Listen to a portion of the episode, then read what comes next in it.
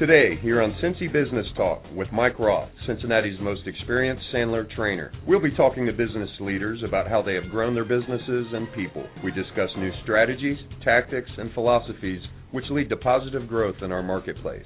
Our program is sponsored by Sandler Training by Roth and Associates. Each week we'll talk with our best Cincinnati area top executives about their tools and insights.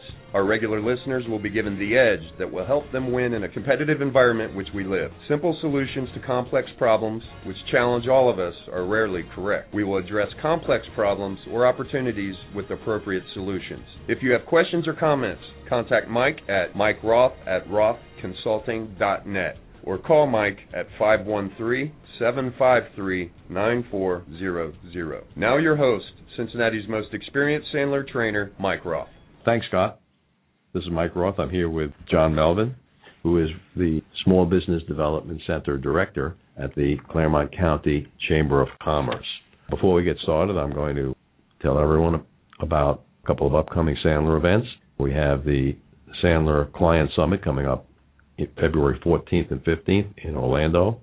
The title of that second conference is No Guts, No Gain How to Get Tougher in Sales, How to Become More Assertive. The featured speaker will be the Vice President and Head of Global Sales for LinkedIn, and his name is Brian Frank. He's going to share with the group how LinkedIn utilizes their own platform to expand their brand and increase their own market share, which is a, indeed a good thing. First four Mondays in January here at Sandler Training by Roth and Associates, we're going to run a special Sandler program called Networking Works. Those will be four two-hour programs which will be open to uh, the general business community as well as Sandler President's Club members. If you're a President's Club member, make sure you speak to Carmen here at the office and reserve your your seat. If you have not joined Sandler's President's Club and you'd like to attend Networking Works to make your networking efforts more productive in 2013, call me or call Carmen on 513-753-9400 extension 106. At the end of January, we're going to have a cold call camp, which is an eight hour program on how to make cold calls, how to get by the gatekeeper, how to build three scripts for the contact, five ways to break other people's voicemail so they have to call you back. And then we'll actually be making cold calls to prove that everything we've taught in the first two thirds of the day is actually working. Now, let me tell you a little bit more about John. John is the director of the Small Business Development Center at the Clermont Chamber. John's a certified business advisor who works with entrepreneurs and business owners on starting and growing and sustaining their businesses. John, tell us a little bit more about what certified business advisor means. Ten years ago, the state of Ohio decided to up the ante for the training for small business development centers and instituted a college level program that requires us to do 12 hours of college work in the classroom and then online work in order to receive our certified business advisor. And then we have to maintain that with 20 credit hours every year, which is more than doctors and lawyers and CPAs have to do. Mm-hmm. How many uh, certified business advisors are there here in the Cincinnati market? In the Cincinnati market, about a half dozen. Across the state, about 120. Wow. That's great. Wouldn't the, wouldn't the state be a lot better off if we only had 120 uh, lawyers? I'm not going to go there. okay, okay. And let's see. John's first career before doing this was in the insurance industry doing property and casualty business, where he spent 26 years, and the last 12 he was in a management role. Uh, John is a graduate of the Ohio University, that's out in Athens. Yes. Not to be confused with the one in Columbus, Ohio State. Right. And then he attended uh, George Washington University. That's a, in Washington D.C. Washington D.C. Yeah. And attended law school there. John served in the Air Force, Vietnam era, and yes, has been a, with the Clermont Chamber since August of 2000. John has been recognized for his business advisor efforts, receiving the Ohio State Star Award and the National Association of Small Business Development Centers Conference and the Regional Service Excellent Award and the Innovation Center Award from the Small Business Administration. That's the national group. Yes.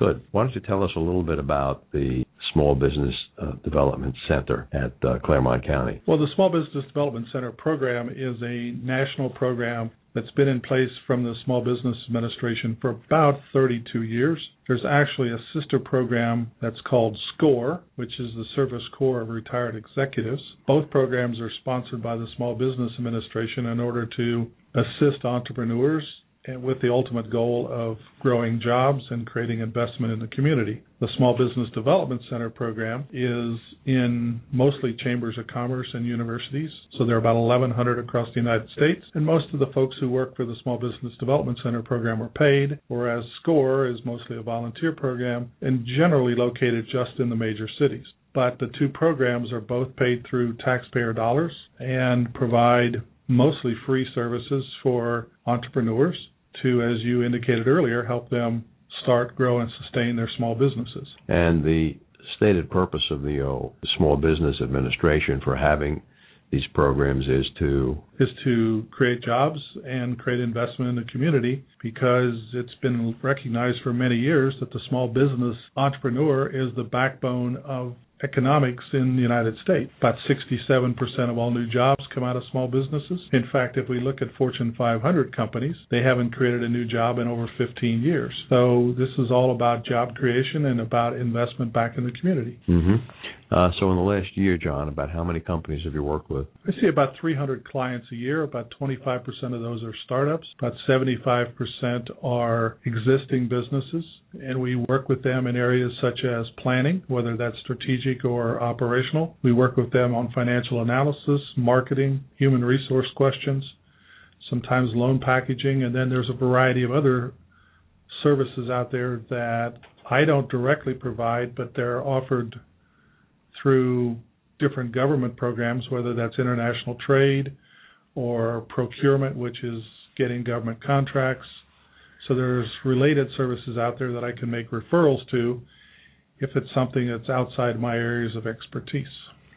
So, John, what are the most significant changes uh, that you've seen that help these small businesses become successful? Generalized now, big picture. The there's not been great changes. The, the basics of small business have always been the same, and it's just getting folks to really focus on doing the basics well in order to be successful because a lot of folks want to jump ahead 10 spaces without touching the most important kind of foundational blocks first. So it's kind of like playing a game where you want to be fortunate enough to draw the card that says move 10 spaces ahead. And in that process, you don't get the knowledge or the skills or the experience that you really need in order to be successful. Mm-hmm. What are some of the things that uh, people tend to want to skip? Well, the first thing is planning. I could pretty well tell you that most small businesses do not have a plan. A Strategic long term plan for maybe as long as two years. any operational plan at all. If they have one, and and if they're seeking a loan, they're required to to submit a plan in order to be considered for a loan. So if they have a plan, the tendency is to put the plan in the drawer and forget about it. So that would be one piece that's missing. The other piece that's very prevalent is financing that's on a shoestring. Mm-hmm. It's uh, undercapitalization. Undercapitalization. Number two reason a business fails because they don't capitalize properly, and and then the third, and possibly the most egregious problem is that folks don't have the skill sets. They have a dream, and it's often away from where they've been trained or or where they have gained experience, and so when let's say Mike wants to start a, a business and all of his experiences in uh, marketing, all of a sudden he wants to start a restaurant. It's a fish out of water and doesn't work very well. Mm-hmm. Yeah, I don't think I'm going to start a restaurant, John. That's good. Bad enough we serve peanuts here. One of the most difficult businesses to succeed in. Oh, it, it's terrible, but some of the franchisers are doing to people in the restaurant business. Well, there, if you're going to to succeed, sometimes the franchise ideas can work, but if you don't have the basic skills, then you need to go out and get those first before you get involved in any business, especially the restaurant business. Yeah, we had a client in the restaurant business back in California, and he knew the restaurant business as an employee and as general manager but he didn't know enough about the restaurant business to make his place a success. Um, One of the biggest challenges is when somebody says, Mike, you have a great barbecue sauce. I love your barbecue. And you get a big head about your barbecue sauce and you think I can go out and start a barbecue business and be successful. And it's very difficult to make that leap. Oh, yeah. You know, the uh, barbecue business could be exceptionally tough. Few people have made it, but not many. What do you think, John, our market outlook looks like? Looks to me that we're going to see 2013 slightly better than the last couple of years, but nothing dramatic. Mm-hmm. We have too many uncertainties that influence where we want to go with business and and some of the opportunities for success. And until those uncertainties are taken out of the equation and the entrepreneur is really unleashed, it's hard to see big successes in 2013. Now, the economists say 2014 will be slightly better and 2015 will be slightly better, but we got to do 2013 first. Mm-hmm. Are you hearing uh, reports of uh, from CEOs and small businesses that they're looking to hire new people? There are spots where people are very much in demand. Certain skill sets are highly in demand. Uh, welders have been in demand in the uh, in the marketplace for some time. Uh, some trained CNC operators are very much in demand. You're going to like this. Good salespeople are always in demand. Mm-hmm. I'm hearing uh, reports every day. Uh, if I could hire five more good, great new salespeople, I could find the money to put them on payroll right away. But that's great new salespeople and not order takers. It depends on what your business is. You know, there are businesses where the phone rings and, I, and they have to take the orders. There are all kinds of businesses, and there are other businesses where you have to go out and find the prospects, develop prospects, develop suspects into prospects, and then close the, the prospects. Uh, different types of businesses require different types of people. Uh, not all salespeople are the same. Not all sales jobs are the same. Uh, do you put your people, small business uh, development center, through a strategic planning process to teach them how to build a strategic long-term plan? If they're willing to do it, that's the first thing we try to work on. Okay. Uh, what do you think uh, small people, small businesses are looking for right now? What is the biggest thing they ask you to help them with? Money. Finding money to start Finding business. money. Money has been tight for four and a half years. Mm-hmm. There's nothing out there that says it's going to be any different tomorrow. And that's what holds a lot of entrepreneurs back, sometimes to their benefit because sometimes they're simply not ready and, and it would be a disaster for them if they did get money. But for most entrepreneurs, getting startup funds, getting some type of financing, um, just really is the is the biggest challenge for them. Mm-hmm. Uh, we've heard a lot recently about these uh, re- uh, relaxed uh, SEC requirements for uh, uh, funding. What do they call that? Group funding. Crowd Crowd Funding. funding. Yes, yes. Tell us, tell our listeners a little bit about crowdfunding from your perspective. Well, crowdfunding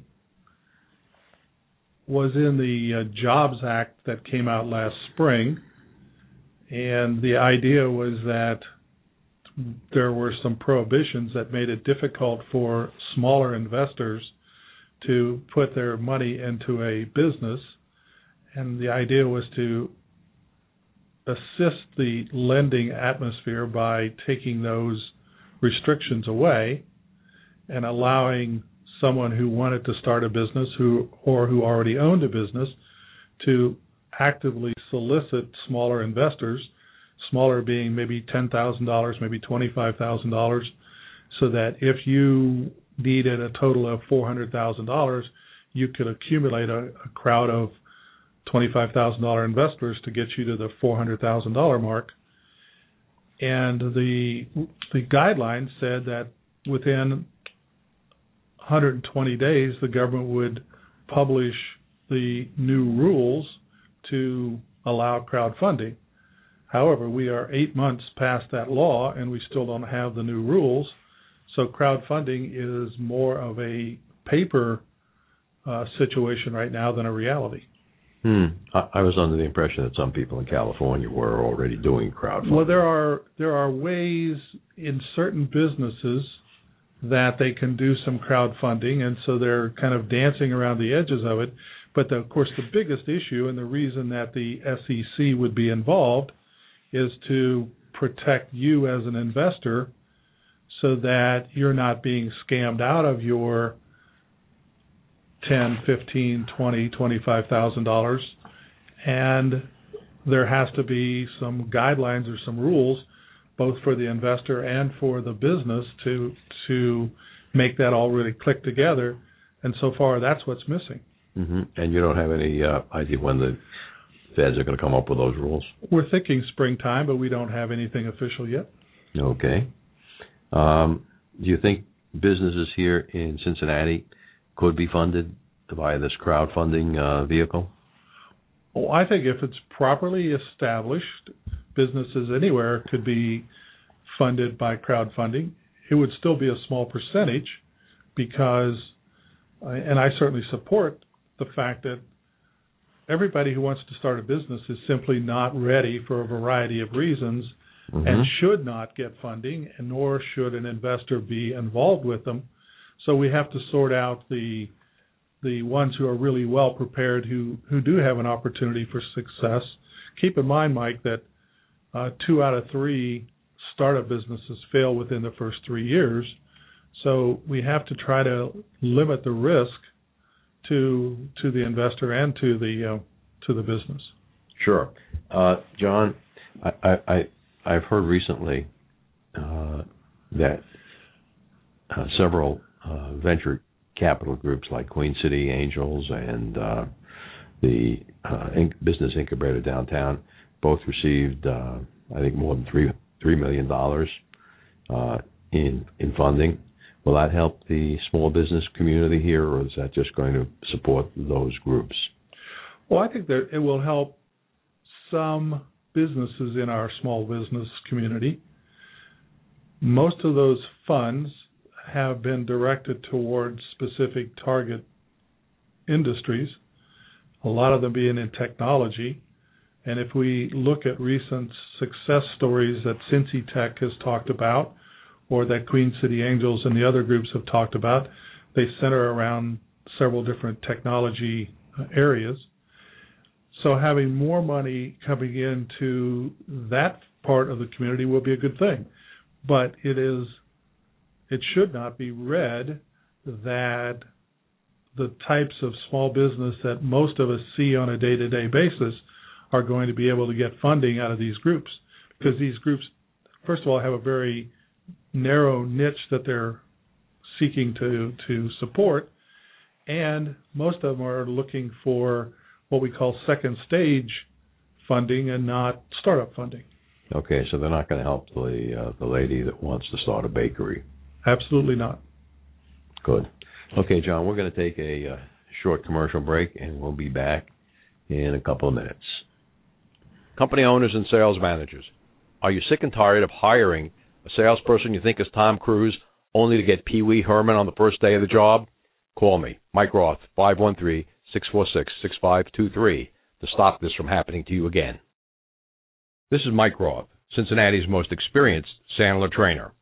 Many salespeople tell us business was really easy. They likened it to gathering fruit in an orchard full of ripe trees. They gathered the low hanging fruit. They had to get baskets to pick up the fruit that was already fallen. They never had to climb a tree. They worked this way for 10 or 15 years. Given the strong economy, this was no problem. What are you hearing now? The economy has slowed down. Salespeople are competing on price. There's still business now, but salespeople have to work harder. The fruit has not fallen from the tree, and there's no low hanging fruit. The fruit is there, but it's higher up in the tree. The problem is their salespeople have forgotten how to climb. Do your salespeople know how to climb? If you or your team needs to learn how to climb through and up out of tough economic times, call me, Mike Roth, at 513 646 6523 or check our website at rothconsulting.net. Company owners and sales managers, are you tired of cutting your price to get the deal? Wouldn't you like to have a better way? Wouldn't you want to improve your margins? Call me, Mike Roth, at 513 646 6523 to see if there's a better way for you. This is Mike Roth. I'm back with John Melvin. Uh, John, I had an interesting question for you here. How do people find you at the Small Business Development Center? It probably is the most difficult answer because the Small Business Administration is very specific in saying that the funding that we receive from them should not be spent on marketing. Mm-hmm. So the alignment with a good host, in my case, the Chamber of Commerce, is really critical to being able to get the word out to the small business community. Now, when you've been around in the same marketplace for 12 and a half years, you build up a lot of relationships, and those relationships, just like any other business, perform or provide most of the referral activity that we get. Some people do find us online at the different websites that are available from the state and federal government, but most of my clients are referrals either from other clients, from attorneys, from CPAs, from bankers, or from some of the information that we put out through the Clermont Chamber of Commerce or some collaborations we have with the Anderson Area Chamber of Commerce or the Milford Chamber of Commerce or the University of Cincinnati Clermont College or those kind of places. Okay. And um, do you have your own website independent of the chamber? No, it's part of the chamber. Okay, so you don't do any search engine optimization for a small business development center? No. Okay. If if someone went on the SBA site, would the SBA site direct them to you if they said, "Hey, I'm in Clermont County"? Even if they were to say they are in areas around Clermont County, yes, it would. So would the state of Ohio site. Okay, so you ha- you have that kind of feedback. Is that is, is that helpful for you? Is that bringing in new? That brings in people every day. Really? Yes. Mm-hmm. But the problem gets to be the small business owner who is not particularly tuned in to the marketplace in general. One of the biggest challenges that small business owners have is time, and they get so consumed with working in their business that they don't really step back and work on their business. And then when they have a major issue pop up, they haven't been out in that marketplace to to understand what services are available to them that might help them get out of it. And I can't really tell you the number of times I've had people come to me uh, and say, "Oh, I wish I'd have known about this service a year ago or two years ago when I had this problem or that problem." Can you give us an example of the problems? Again, money is certainly one of the problems, but a lot of times the problems are in managing their human resources or in managing the uh, competition or preparing for business in a different world than they had when they first entered it. If they're not keeping up with change, and you know most of us are not uh, overly fond of that c word, um, but if they're not keeping up with change, all of a sudden they look up and the world has zipped on by, whether it's in using social media for marketing or whether it's in the competition now having a new service or a new process or I've got a website that I put up 5 years ago. What do you mean it needs to be mobile friendly? I don't even know what mobile friendly is. And those are all real world problems mostly because people get stuck inside. Mm-hmm. So, uh, does your group help them when they have a, an HR problem? Absolutely. How do you do that? Well, first of all, I've had a lot of experience in human resources. I had 550 employees at one time, mm-hmm. And have had the benefit of a fair amount of uh, both training and experience. But if there's a situation that is well outside of my expertise, then we're going to bring in uh, HR experts to provide that information or assistance to them. Okay. Uh, what's the most frequent area that uh, people are asking you for assistance in besides finding money? I think I got that point. um, it, there's two probably. One is in startup, and a lot of folks just want to make sure I'm quote legal. And then the second for the existing business is marketing. Mm-hmm. All aspects of marketing. Again, what we find, and I'm sure you find this from your experience, the tools that were useful in 2005 or 2008 or 2009 have ceased to be useful as the world has changed in 2012 or 2013. Well, you know, it's it's kind of uh, cyclical, John. You know, I found that in 1992, direct mail worked, and, and now direct mail is coming back. Yes, it's it's come back. Uh, but there was a time when direct mail was dead. Dead. And today, I think email marketing, email marketing, is almost a waste of time and money, uh, because uh, you know you and I probably get a thousand emails a day. Seems like it. Yep, and you and we've developed as smart business people a very fast delete finger. Absolutely. I sometimes even delete emails I want to read. and then you got to go back in the deleted. You got to go get it out of the out of the deleted box. Yes. Oh damn it! Why did I delete that one? You know.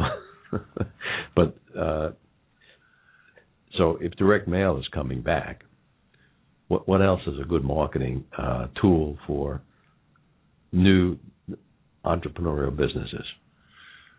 Well, first they have to understand who their niche is, and again, we find that they haven't identified a niche it's uh, often the, one of the first questions that I ask is, "Who are your target customers?" And the amazing answer is everybody. Everybody's my target. Mm-hmm. And there is nothing that anybody's ever been able to tell me that appeals to everybody. Mm-hmm. If I were to stand on the corner and hand out $100 bills, there would be people who would not take them for lots of reasons. Some would think they're counterfeit. Some would think there's a scam involved. Mm-hmm. Some might even think I'm a pervert, but they wouldn't take the hundred dollar bills. So there's nothing you can do for everybody. So you have to really begin to identify who is my target marketplace, and then you have to say now what are the tools that really help me work with that particular target marketplace. Mm-hmm. I've seen a lot of people fail because they fail to ID the marketplace and then take the proper steps to touch 100% of the desirable opportunities. Right. I mean that that's so funny. We had uh, a fellow here in class today, and we're actually uh, it was it was a surge class where we actually make cold calls, and he called someone that he didn't know was a registered account user of his company. Pretty embarrassing, huh? And and the guy who was the registered user and had an account but not active, didn't know the name of his salesman. The salesman calls him, and the guy says, "Why don't you come over at 10 a.m. to see me to sell me something?" Pretty he, fortuitous. He never would have made the call had he not been in class. Pretty fortuitous. Because he's got thousands of accounts that he's got to worry about, and he just never spoken to this guy. John, we're going to take a uh, another short break here. We're going to listen to Sandler Rule number 23 and after the break, we'll be right back.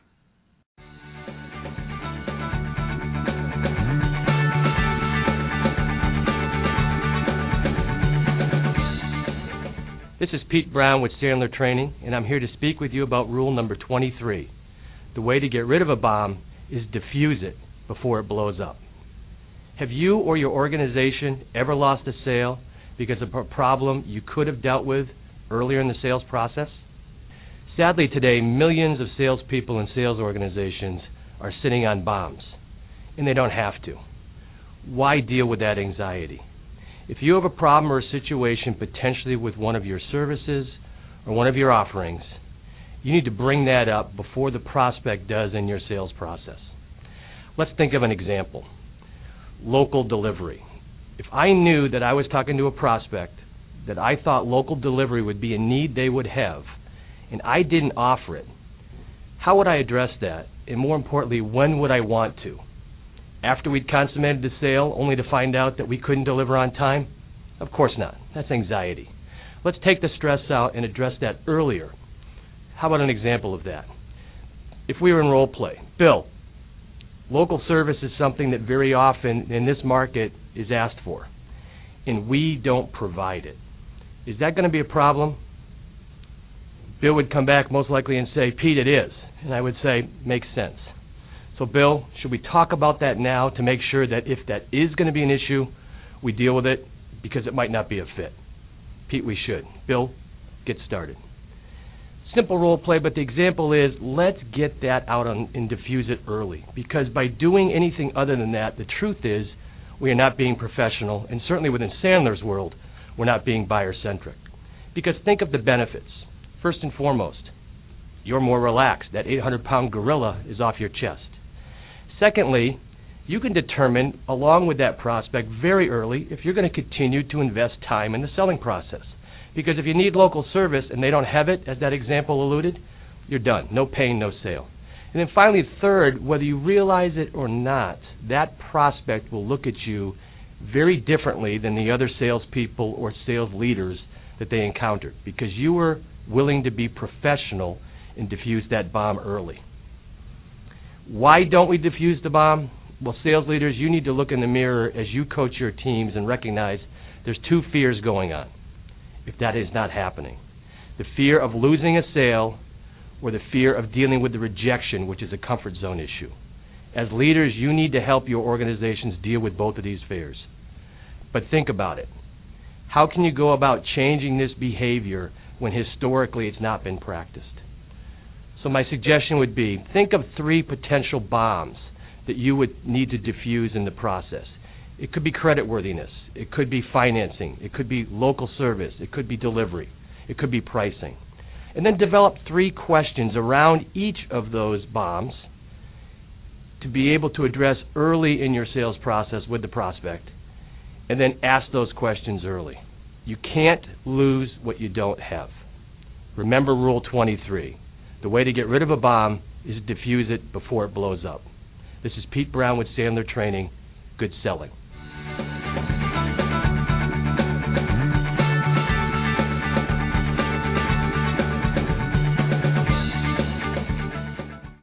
This is Mike Roth with John Melvin. Uh, John, one of uh, our favorite business theses is that simple solutions to complex problems are invariably wrong. Therefore, if you want to solve a complex problem, you need a complex solution. I like to ask our guests if they could share with uh, our audience, other CEOs, a complex problem that they developed a equally complex solution to solve that might be applicable to a, another line of business. Well, not naming names because everything we do is confidential. Mm-hmm. I think one of the most challenging problems is in a family owned business when the current owners see their children either already in the business or coming into the business and wanting on one level for those children to eventually take over the business and run it but at the same time the current owners are still vibrant and connected into the business and yet the children want more responsibility, want more opportunity, want to have more input into decisions, and getting that family dynamic all worked through is is a real and very complex issue that exists day to day for many, many, many small businesses. So, could you uh, share with our audience a uh, equally complex solution to that problem of family succession?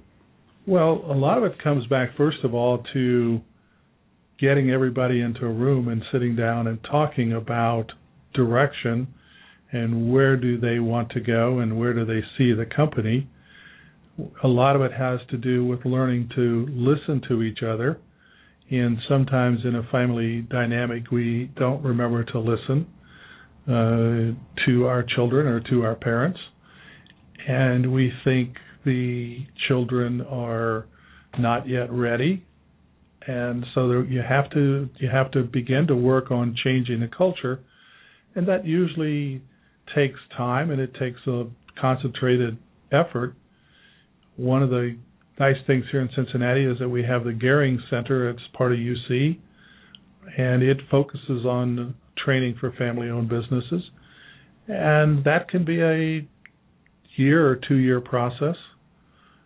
And even with that, along the way, the let's say one of the children has decided they really don't want to go into business.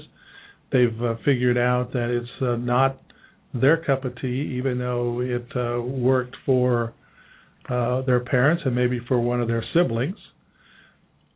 And yet they don't want to disappoint their parents.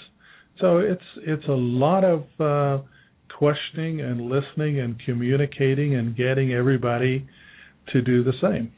Mm-hmm. Uh, it's interesting. One of the solutions that I've seen in uh, that kind of family business, where it fits, is to hire an outside CEO.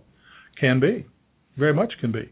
And therefore, the family members can slot into whatever organizational unit slots uh, they feel comfortable in, even if they're not either capable or ready to be that CEO.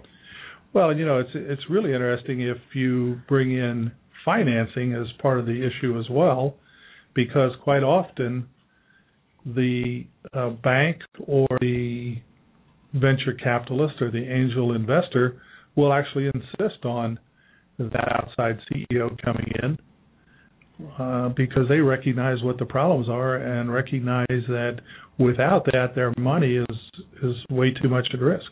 Mm-hmm. mm-hmm. A lot of people were uh, worried for the election and, and said businesses were holding back. But now the election is over and we know the direction, and we're not sure whether the country will go over the fiscal cliff or not.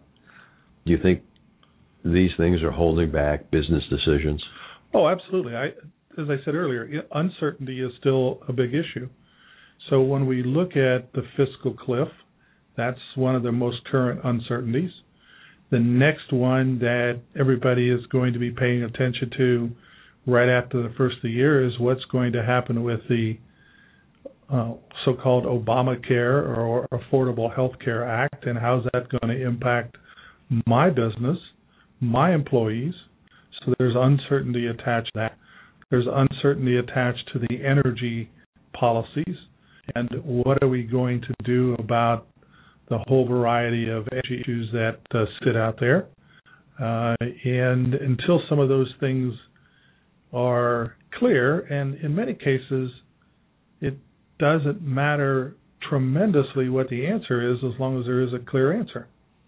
Mm-hmm. But until those things are are resolved, there are going to be a lot of businesses sitting and waiting and kind of treading water. Mm-hmm. But if you at, at the starting line, uh, sit and wait till after the bell is rung and the gates are open and other horses are running, you're going to lose market share. Oh, absolutely, absolutely. It's a it's a uh, it's a trick because not all your competitors are waiting, and today your competitors are not the guys across the street. They may be the guys in China or in uh, Afghanistan or South America or Vietnam, England or Vietnam or wherever. So, uh, and, and of course, again, we come back to you have to recognize that, and not always. Well, you just can't always afford to play it safe and wait until wait until everything's certain. Yeah, uh, John, did you read the the book uh, "The World Is Flat"? Yes. Good. Premise of the book was that we're six degrees removed from all of our people across the world. Mm. Uh, my thesis is that we're one half of one degree removed from everyone else. and maybe it's even closer here in Cincinnati. Uh, but all these businesses are interrelated. Uh, you can't you can't wait to act. If if you wait to hire that next employee, whether it's a chief financial officer or a chief marketing officer or or great next salesperson, if you wait, they're gone. Well, that's absolutely true. The talent is is spread thin. Mm-hmm. It's already coalescing toward the uh, two coasts. And so, if you are in the Cincinnati marketplace, the Dayton marketplace, and you're needing good talent, you better grab it when it's there because there's no assurance that it'll be there tomorrow. Yeah, I'll just tell a fast story. One of my clients worked for an overseas complex software company, and that complex software company bought another company, and so they downgraded the position of this guy, who was an excellent salesperson, uh, caused his earnings to go down or number of sales he had to make in a year to go up by over 50%. And so he was unhappy. Was he putting his resume on online on Monster or on Career Builder? No. Spoke to a couple of close friends. Took less than three months. He found an English conglomerate selling an equally complex software in an aligned business. Uh, they gave him a job offer for twenty thousand dollars more salary than he was making, plus a better commission plan.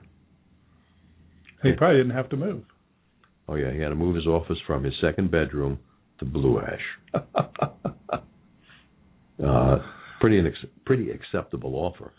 Absolutely. And good people are seeing that happen. That their resumes don't stay out on the street uh, extremely long at all. Um, because I I think that companies are hiring good people. Uh, I think the smart companies are hiring good people. Mm-hmm. Because they're they're available. Go well, I also think that the other thing that smart companies are always doing, and that is culling their weakest out and adding at uh, strength at the top, mm-hmm. and not allowing their weakest links to hold them back. Uh, yeah. I was talking to uh, someone who left one of the large publicly held companies uh, in Cincinnati like that, and he was wondering why the people uh, at the top at the, in their in their 60s and people in their 20s were still retained, and why so many were let go in their early 40s. You need to be culling out your weak employees, and believe it or not, you need to be culling out your weak customers. And that's some of the hardest decisions that a business can make to recognize that 20% of their customers are taking money out of their pocket and 60% of their customers are putting money in their pocket and need more love. Uh, I understand what you're saying. That's the Pareto principle. I'm always afraid of that one as too general. Uh, I think that you have to look at your your customers and the ones that are no longer desirable. I think that desirability is the well, that's right. Is the key issue. Uh, I was talking to a guy who has two customers, two clients that represent over sixty percent of this uh, thirty million dollar a year company. And could either one of them go away? Yes. One has a great profit margin, and the other one has a terrible profit margin. And they can't fire the one with a terrible profit margin. But they should be figuring out where to get more business so that they're not as exposed to either one of them. Well, that's why we're putting more salespeople on. And we have to change the duration of salesperson uh, life in that company from three or four years to seven or eight years. Makes a really big difference in developing key oh, accounts. Absolutely. You can't afford to flip account a in fact, one of the first prospects I called on in Cincinnati uh, told me that uh, she kept her salespeople for three or four years and then flipped them. And I, I looked at the woman and I said, you know, I don't think uh, you and I are on the same wavelength, wavelength about developing your people and transforming your company. Because she was perfectly happy with with making that that decision and justifying it with uh, younger people's lifestyles.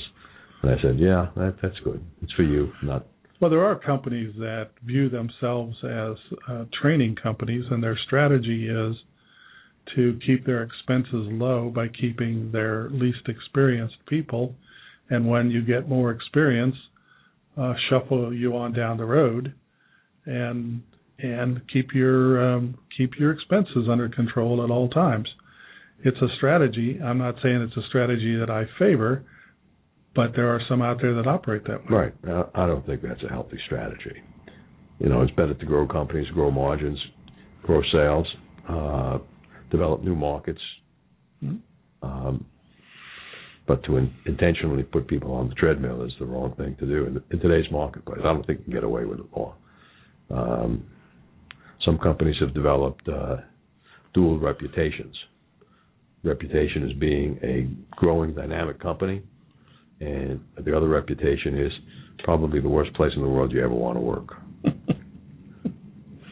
well, if you're if the worst is because they're tough on you, then that's not the worst. Um, if the worst is because of how they treat you and don't treat you as uh, as uh, credible human beings, then that's terrible. But uh, the company that expects more out of its employees and out of itself usually gets more out of its employees and out of itself. Mm. Some do, some don't.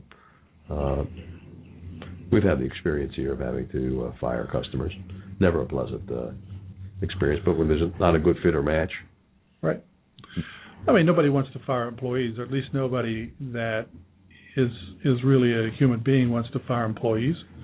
Um, but you also have an obligation if you have um, 100 employees, you have an obligation to the whole of the 100, and you can't uh, allow one or two of the uh, 100 to hurt the, the other 98. That's a bad strategy, and that's a lack of uh, leadership and a lack of uh, of good management. Mm-hmm. But you need to have a strategy that is going to encourage excellence in in all of the employees, and they should know what their goals are, right, and know what the guidelines are that they can't cross, uh, otherwise they're not on the ship. Uh, we have a philosophy here at Sandler of uh, hire slowly and terminate rapidly. In fact, tell people at at start as part of the onboarding process and part of the interviewing process what's it going to take to get fired. Because if they know up front, then there's no surprise on the back end if they're not towing the mark uh, if you understand what your expectations are and you know that the company is going to be consistent in how they apply their guidelines, then it's a great place to work. Good, John. We're going to take a uh, another break here, and we'll be back in about two minutes. When you hear about a typical sales training program, does it usually involve a one or two day seminar where some alleged guru passes down what he claims are the secrets to making sales? At Roth and Associates, I'm the most experienced Sandler sales trainer in Cincinnati. We recognize that truisms and motivating speeches aren't enough to arm sales teams with the tools they need for success.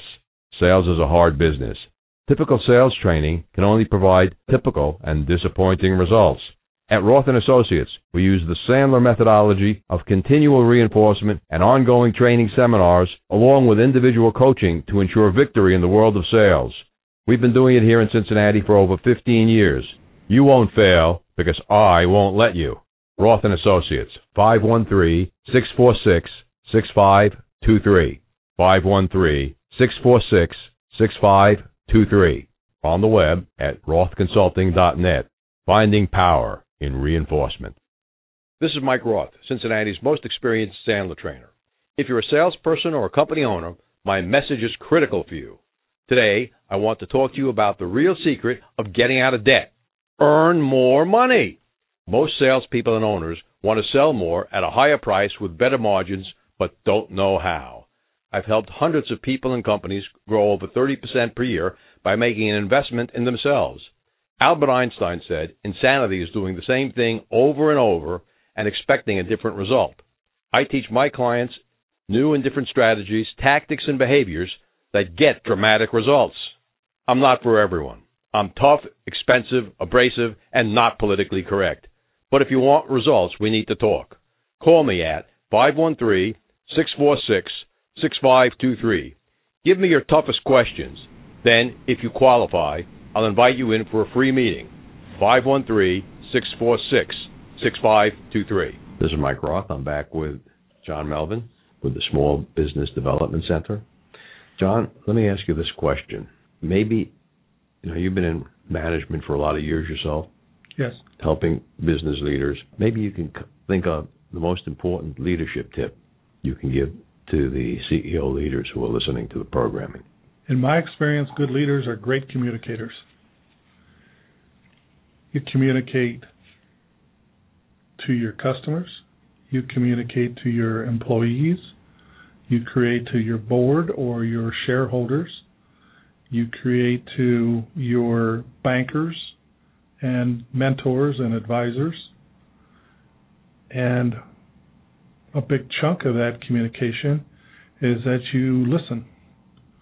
And so I firmly believe that leaders are communicators who have great listening skills and the patience to communicate effectively.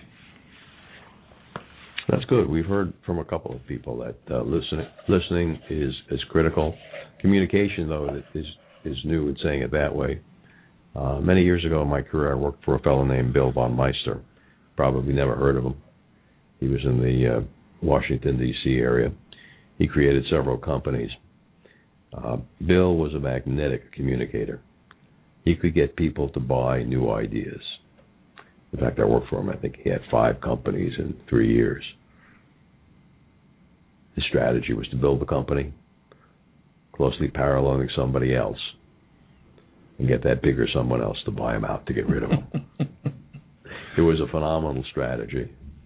Well, when I was in the service and arrived on one of my first duty assignments in Texas, there was a full bird colonel in charge, and he came in every day, walked through the shop, sat in his office with the door closed. By the way, what does full bird mean?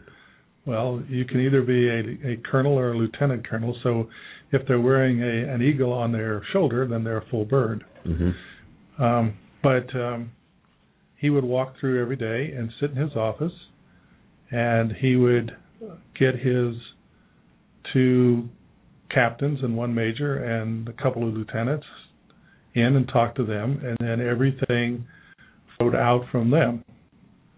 About seven months into my time in the office, the inspector general team came in, which is a routine inside of the service, and the inspector general team went through a three-day uh, on-site audit of uh, processes and procedures and performance. And um, when they came out with their report, the lieutenant or the bird colonel was relieved on the spot, uh, was uh, was retired, and a woman lieutenant colonel came in as the new commanding officer. And the first thing she did was bring everybody in the shop to a meeting and and said, "This is who I am. This is what we're going to do." And then she spent the next two weeks talking to everybody who worked there, and and from that point on, we had great communications. A year later, the inspector general team came in. We awarded a unit citation, and within two years, she had a star on her shoulder, and she was the first general, the uh, first woman general in the Air Force to actually command a major Air Force base. Hmm, that's a great story. Uh, it reminds me of a, a client uh, that we've had on the uh, on the show, and they're in, in their business. Uh, they moved into a, a new facility recently, and although there were a couple of private offices, everyone in the company sits in this gigantic bullpen, including the two owners. And their growth rate has been just phenomenal. I think a, a great manager learns to lead by walking around. And you don't you can't get stuck in your office if you have one. You go out and you walk around to the all the different floors and people in the company and you see how things are going. And then you uh, personally interact with some customers. And then you go home at night and you pick up the phone and you call the company and see how they answer the telephone. It's your own company. And you sit on the other side of the desk and you see how you, how the customer is being treated. Mm Mhm. You know, we we had a a, a, similar discussion this morning. One of the prospects that was called during our uh, surge uh, said to the salesperson, "I've called your company on several occasions, and no one answers the phone." And what number did he call? He called the company's 800 number. He was in Brooklyn, New York. The company was located on the West Coast. The CEO had uh, stopped call forwarding to save money. in the meantime, he was uh, upsetting, frustrating, and angering prospective customers who wanted to call in orders during their business hours, but they weren't the business hours of the the company. Uh, so understanding what's happening in your company is critical. Walking around is important. Uh, these two business owners uh, do something I call leading by example. If their people are supposed to be making cold calls, their people can see and hear these two owners doing exactly that, leading by example. You know, I'm going to be the first one in the charge. Uh, I just think that's a critical piece. That's leadership. That's part of leadership. It's not entirely leadership, but it's it's a significant part if you, if you're going to motivate your troops, uh, as opposed to the other CEO hides in his office in Las Vegas and wonders why the troops in Indiana aren't up to par. Well, and if you uh, use the philosophy "don't do as I do, but do as I say," that's hard for anybody to step up and follow. Mm-hmm. Here at Sandler, we have kind of a uh, an unwritten rule that if you want to train your sales team, as, a, as and you have a small company, uh, the CEO himself is going to be part training for at least the first eight weeks. If he doesn't want to play, I'm not sure I really want to take him on as a client because six months down the road or a year down the road, we're going to have a complaint that it's not working. The guy on the top has to be in the know of what's going on and has to reinforce the right things. I agree with that. Mm-hmm. Uh, John, uh, as we wrap up here, maybe you can uh, tell a success story, maybe one of the bigger success stories that you've had at Small Business Development Center, without using names. To... Well, it's an interesting question because, as I said earlier, the goal for the Small Business Administration is creating jobs. Mm-hmm. So I have a client that I worked with starting about 10 years ago. And when I started working with them, they had 20 employees. And today they have 1,700. So the SBA would say that's my biggest success. Mm-hmm. I would say that I have a client that I started working with three years ago, about this time of year, had just been let go after 20 years of uh, a relatively menial job. Um, and at the most at that point in time, and we're just talking about three years ago, so he was making $19,000. Mm-hmm. Not highly educated. And he was looking for what's what's the next thing that's going to happen for me because uh, in his mid 50s, people weren't going to hire him. So Mhm. I helped him get his business started. His business was out of his garage. And three, excuse me, one year later, he came back in with his wife, sat across from me, and with tears coming down their uh, cheeks, he explained that the, he was going to make $42,000 in his first year working out of his garage. And he said, John, the best part is I can get up at five in the morning and go work on my projects, and I can leave at three in the afternoon to go see my grandson play soccer. Wow. In my mind, that's just as big a success as the 1,700 jobs. Mm-hmm. That's a personal success story. Absolutely. And we've all had them. John, we're going to uh, wrap up here unless you have any other comments. You, oh, what we forgot to do, John, we, we should do it now before we wrap up, is tell people how they can get a hold of you after the show. I was going to ask you about that. You certainly can find us in several places, but my direct line is 513 576 5007. You can also find us at www.clermont, C-L-E-R-M-O-N-T, chamber.com. Or you can even email me at john, J-O-H-N, dot Melvin, M-E-L-V-I-N, at ClermontChamber.com. And I would say I can work with anyone from anywhere as long as it is a for-profit business. It is a free service. We are we do have other services in the area. In Greater Cincinnati at the Urban League, in Butler County at BizTech, and on as of January the 7th in Warren County at the newly formed Business Alliance. But if uh, someone from one of those areas wants to get a hold of those and can't find them, just give me a call or send me an email. Great. John, I want to thank you for being on the show with us today. I'm going to give you a copy of uh, the first publicly published Sandler book. You can't teach a kid to ride a bike at a seminar right there next to you. And uh, don't ever let anyone tell you it's an original Sandler autographed copy. he died a week before the uh, first book was published. So, so I can't take it to uh, Las Vegas and sell it at uh, the pawn shop out there and make uh, money off of original signatures. You know, it's it's funny the the original printing that and that one up there on the on the counter with the the little girl on the bicycle uh, was one of the original uh, first editions. Uh, that has my picture on it. Sandler let me do that, and uh, I had to buy that one back from a client.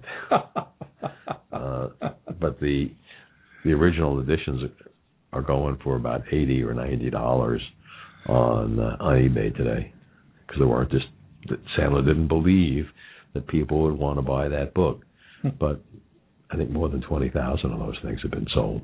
Well, very good. I appreciate the fifth printing. Thanks again for being with us, John. And uh, Scott, why don't you take it away and close the program? Thanks for listening. If you have questions or comments, contact Mike at Mike Roth at rothconsulting.net or call Mike at 513 753 9400.